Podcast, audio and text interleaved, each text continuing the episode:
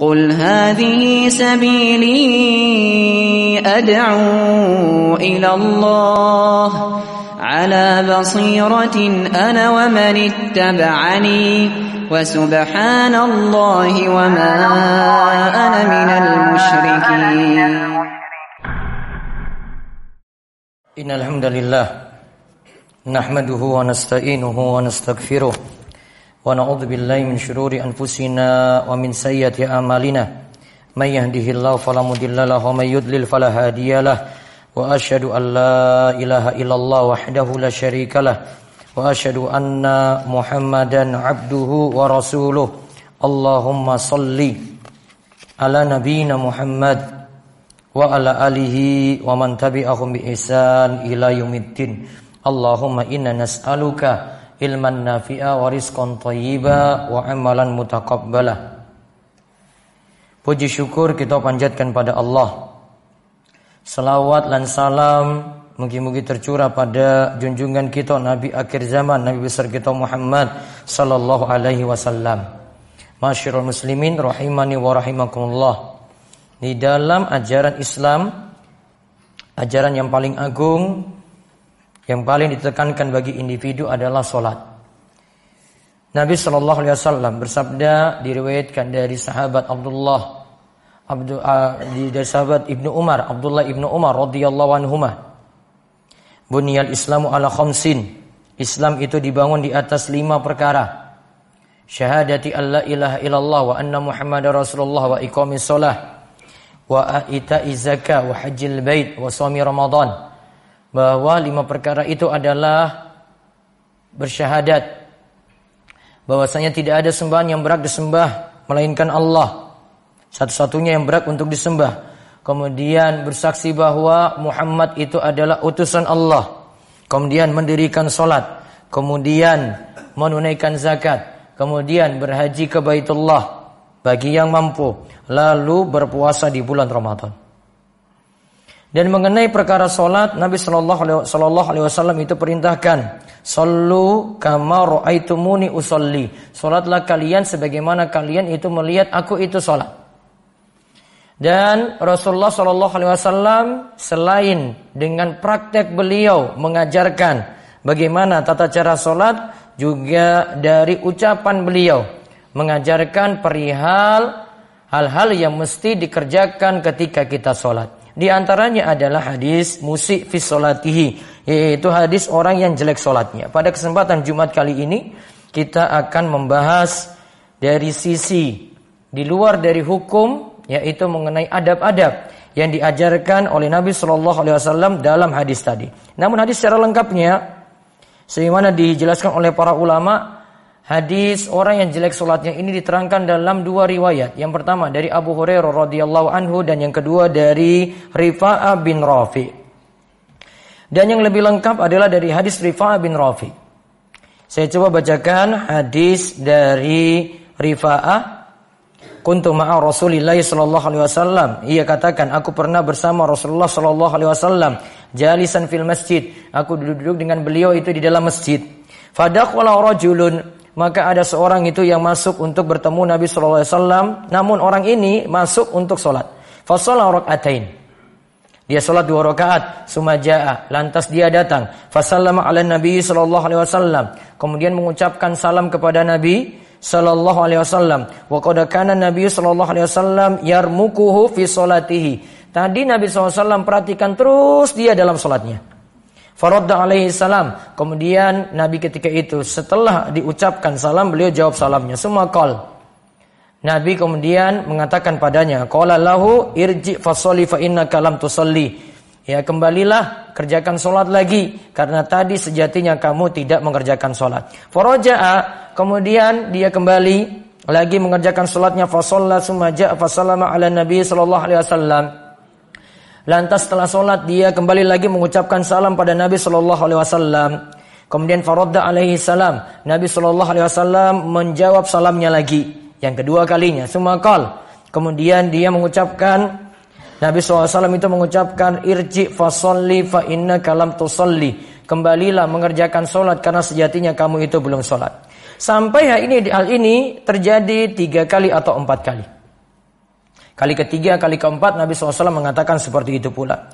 Kemudian orang ini tadi mengatakan kepada Nabi Shallallahu Alaihi Wasallam, "Waladhi anzala alaikal kitab." Demi yang mengutusmu menurunkan Alkitab Al-Quran kepadamu. Laqad jahattu wa harastu fa'arani wa alimni. Tadi ya saya sudah kerjakan itu sholat dengan sungguh-sungguh dan berusaha keras. Lantas ya engkau tadi melihatku juga sholat. Maka sekarang ajarilah aku. Kemudian Nabi SAW itu mengatakan, Iza arata an tusalliya fatawadda. Jika engkau ingin melaksanakan salat maka berwudulah. Fa ahsana wudu'aka lantas berbagus wudumu. Summa staqbil kiblah. Kemudian hendaklah engkau itu menghadap kiblat. Fakabbir lantas engkau bertakbir. Summa qra Kemudian baca surat dan di penjelasan yang, yang lain dikatakan surat yang mudah dibaca bagimu. Sumarka kemudian engkau rokok lagi. Hatta tatma'inna rokian sampai engkau tumaknina ketika rokok. Sumarfa kemudian engkau bangkit dari rokok. Hatta tak tadilah iman sampai badanmu lurus. Summasjud kemudian engkau hendaklah engkau sujud. Hatta tatma'inna sajidan. Sampai engkau tumaknina ketika sujud. Summarfa kemudian angkat lagi badanmu. Ya hatta tatma'inna qaidan. Sampai engkau duduk antara dua sujud dengan sempurna. Summasjud kemudian sujud kedua kalinya lagi. Hatta tatma'inna sajidan. Sampai engkau tumaknina ketika sujud. Summarfa kemudian hendaklah engkau itu bangkit Fa idza atmamta salataka ala hadza faqad tammat wa man taqasta min hadza fa tantakisu min salatika. Jika engkau melakukan seperti itu dengan sempurna maka berarti solatmu itu sempurna. Namun jika engkau itu kurangi dari yang disebutkan tadi maka berarti solatmu itu jadi kurang. Dalam riwayat Bukhari disebutkan juga hal yang sama setelah Nabi SAW juga melihat dia sholat sampai mengulang, menyuruhnya mengulangi. Kalau dalam riwayat Bukhari disebutkan sampai tiga kali. Lantas orang ini mengatakan kepada Nabi, "Walladzi ba'atsaka bil haq," demi yang mengutusmu dengan kebenaran. Fama sinu ghairahu fa'alimni. Maka aku tidak bisa sholat sebagus yang tadi. Maka sekarang ajarilah aku. Kemudian Nabi SAW ajarkan dia seperti yang disebutkan tadi. Masyiral muslimin rahimani wa rahimakumullah. Ada di samping pengajaran tentang sholat yang disebutkan dalam hadis tadi. Intinya hadis tadi itu mengajarkan kepada kita hal-hal yang wajib mesti dilakukan ketika akan sholat dan ketika sedang sholat. Yang para ulama itu sebut dengan syarat sholat, yaitu di situ berwudu, kemudian di situ juga disebutkan seseorang menghadap kiblat. Kemudian sholat itu dilaksanakan. Yang disebutkan dalam hadis tadi itu tentang rukun-rukun sholat. Maka orang yang mengerjakan rukun-rukun tadi yang disebutkan dalam hadis tadi, maka solatnya sah. Jika dia tidak memenuhi apa yang diajarkan dalam hadis musik fi solati, maka solatnya tidak sah. Kesimpulan yang lainnya lagi dari hadis tadi, kita ambil pelajaran. Boleh tadi menyuruh orang itu berulang kali untuk mengerjakan solat. Sampai solatnya benar. Boleh menyuruh berulang kali. Padahal orang ini tidak tahu. Seharusnya diajarkan saja. Namun Nabi SAW ingin menanamkan ilmu padanya sehingga disuruh ulang tiga atau empat kali tadi sebagaimana disebutkan dalam riwayat. Kemudian orang ini diketahui jahil, yaitu bodoh, tidak tahu untuk menjalankan sholat yang benar. Maka dia sebenarnya dalam keadaan ya belum punya ilmu. Namun Nabi SAW sangat baik sekali pada orang ini. Nabi mengajarkan dengan pengajaran yang benar. Kemudian hadis ini juga mengajarkan kepada kita wajib jika seseorang itu mendapati yang lainnya itu solatnya tidak benar, dia itu yang tidak benar solatnya ini meminta untuk diajarkan. Meminta untuk diajarkan solat. Ini saya solat yang benar itu seperti apa? Maka kesimpulan yang lainnya kita yang dalam keadaan bodoh tidak punya ilmu, banyak-banyaklah belajar. Di samping banyak belajar yaitu kita dalami ilmu agama dengan baik. Kemudian kalau ada yang tidak diketahui tanya pada yang lebih tahu. Kemudian hadis ini juga menunjukkan kepada kita bolehnya mengucapkan salam berulang kali. Dan hadis ini dijadikan dalil oleh Imam Nawawi ketika beliau menyebutkan dalam Riyadhus Shalihin dalam hadis nomor 859. Beliau membawakan judul bab istihbab i'adati salam alaman takar takarrara liqa'uhu ala kurbin bi an dakhala summa kharaja summa dakhala fil hal aw hala bainahuma syajaratun wa nahwuhuma. Kata Imam Nawawi, bab sunnahnya mengulangi salam. Ketika orang itu masuk dan keluar dan ini berulang kali dalam waktu dekat dia mengucapkan salam tadi. Ini dibolehkan yaitu ketika masuk kemudian keluar kemudian masuk lagi dalam waktu dekat. Atau karena terhalang oleh pohon di antara mereka berdua dan semacamnya. Dan memang disebutkan dalam riwayat Abi Daud disebutkan bahwasanya Rasulullah Shallallahu alaihi wasallam pernah bersabda Idza laki ahadukum akhahu falyusallim alaihi fa in halat bainahuma syajaratun aw jidarun aw hajarun summa lakiyahu falyusallim alaihi. Jika salah seorang di antara kalian bertemu saudaranya, maka ucapkanlah salam. Jika terhalang dengan pohon atau dengan tembok atau dengan batu kemudian bertemu lagi, hendaklah mengucapkan salam berikutnya lagi. Padahal di sini mungkin saja terpisah dalam waktu jaraknya itu dekat, tidak terlalu lama. Ya, namun tetap disyariatkan masih boleh mengucapkan salam berulang kali seperti itu. Kemudian faedah yang lainnya lagi di sini mengajarkan pada kita wajib menjawab salam. Sebagaimana Nabi diucapkan salam sampai tiga kali, beliau jawab juga salam tadi. Salam pertama beliau jawab salamnya, salam kedua beliau jawab, salam ketiga juga beliau beliau jawab. Kemudian hadis ini menunjukkan bahwasanya Rasulullah SAW itu begitu dekat dengan para sahabatnya. Dan sahabat ini ini dekat sholatnya dengan Nabi Shallallahu Alaihi Wasallam di depan Nabi Shallallahu Alaihi Wasallam. Nabi perhatikan terus tanda beliau punya kedekatan dengan para sahabatnya. Para sahabat juga tidak canggung sholat di depannya, depan beliau. Sholat dekatnya juga tidak canggung. Ya, menunjukkan kedekatan dengan Nabi Shallallahu Alaihi Wasallam. Ya, ini cara bergaul Nabi SAW dengan para sahabatnya yang bisa kita contoh. Jadi semulia mulanya orang, setinggi tingginya dia, kedudukan sosialnya yang tinggi tinggi tidak menghalanginya bergaul dengan orang lain. Kemudian faedah yang lainnya lagi di sini menunjukkan tawaduknya Nabi Shallallahu Alaihi Wasallam. Tawaduknya rendah hatinya Nabi, mau bergaul dengan siapa pun. Sampai di sini Nabi SAW ajarkan orang yang tadi yang tidak bisa sholat dengan benar. Kemudian hadis ini juga jadi dalil bahwa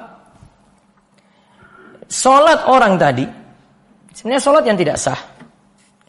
Karena tadi dia tidak tunaikan sholat dengan benar, maka sholat seperti yang dilakukan tadi tidaklah diterima. Dan di antara masalah sholat orang tersebut itu adalah tidak memenuhi apa yang diperintahkan seperti Nabi ulang tadi, yaitu di antaranya tidak memenuhi tumak nina. Maka kesimpulannya tumak nina yaitu tenang, sukun di dalam sholat yaitu tenang di dalam solat, yaitu kadarnya menurut ulama syafi'iyah, sekadar membaca satu kali bacaan tasbih. Ini mesti ada, wajib ada ketika solat. Bahkan Syaikhul Islam Ibn Taimiyah mengatakan wajib melaksanakan solat dengan tumak nina dan wajibnya ini disepakati oleh para sahabat radhiyallahu anhum. Intinya dari sekadar hadis semacam itu ternyata juga ada pelajaran-pelajaran adab yang diajarkan oleh Nabi kita Muhammad Sallallahu Alaihi Wasallam. Dan ini menunjukkan bahwasanya kita butuh belajar terus apalagi perkara yang butuh diulang setiap hari seperti sholat hendaklah rukun-rukun yang disebutkan dalam hadis musik fi tadi tidak kita tinggalkan. Seperti ruku dengan tumak ninah Bangkit dari ruku dengan tumak nina. Sujud dengan tumak nina. Bangkit dari sujud, duduk antara dua sujud dengan tumak nina. Ini Nabi SAW sebutkan dalam hadis tadi. Dan para ulama katakan bahwasanya jika seseorang memenuhi apa yang disebutkan dalam hadis tersebut, maka sholatnya diterima. Yaitu karena dia penuhi rukun. Namun kalau yang tidak disebutkan dalam hadis tadi, ini masuk dalam perkara dalam perkara sunnah.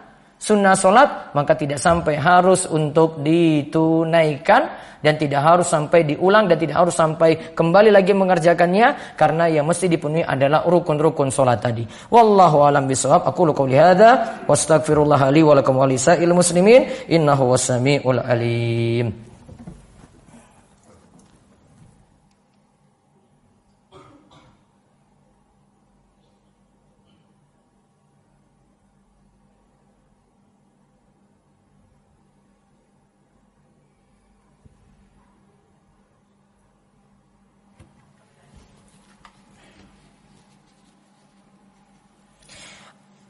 أحمد ربي وأشكره وأشهد أن لا إله إلا الله وحده لا شريك له وأشهد أن نبينا محمدا عبده ورسوله. اللهم صل على نبينا محمد وعلى آله ومن تبعهم بإحسان إلى يوم الدين. أما بعد فيا أيها الناس اتقوا الله تعالى وذروا الفواحش ما ظهر منها وما بطن.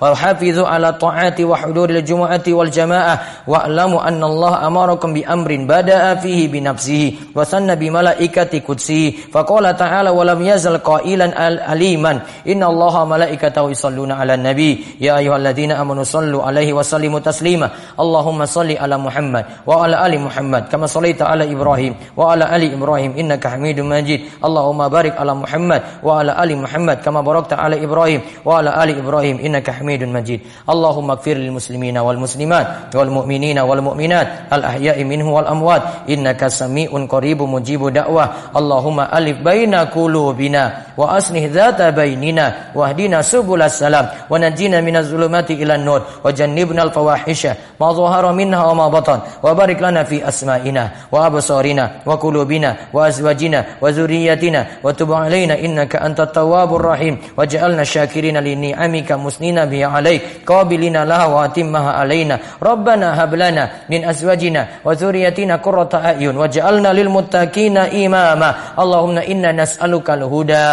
wat tuqa wal afaf wal ghina. Allahumma kfina bihalalika an haramik wa aghnina bifadlika amman siwak. Rabbana atina fid dunya hasanah wa fil akhirati hasanah wa qina adzabannar wa sallallahu ala nabiyyina Muhammadin wa ala alihi wa sahbihi wa man tabi'ahum bi ihsani ila yaumiddin wa akhiru da'wana anil hamdulillahi rabbil العالمين. أقيموا الصلاة.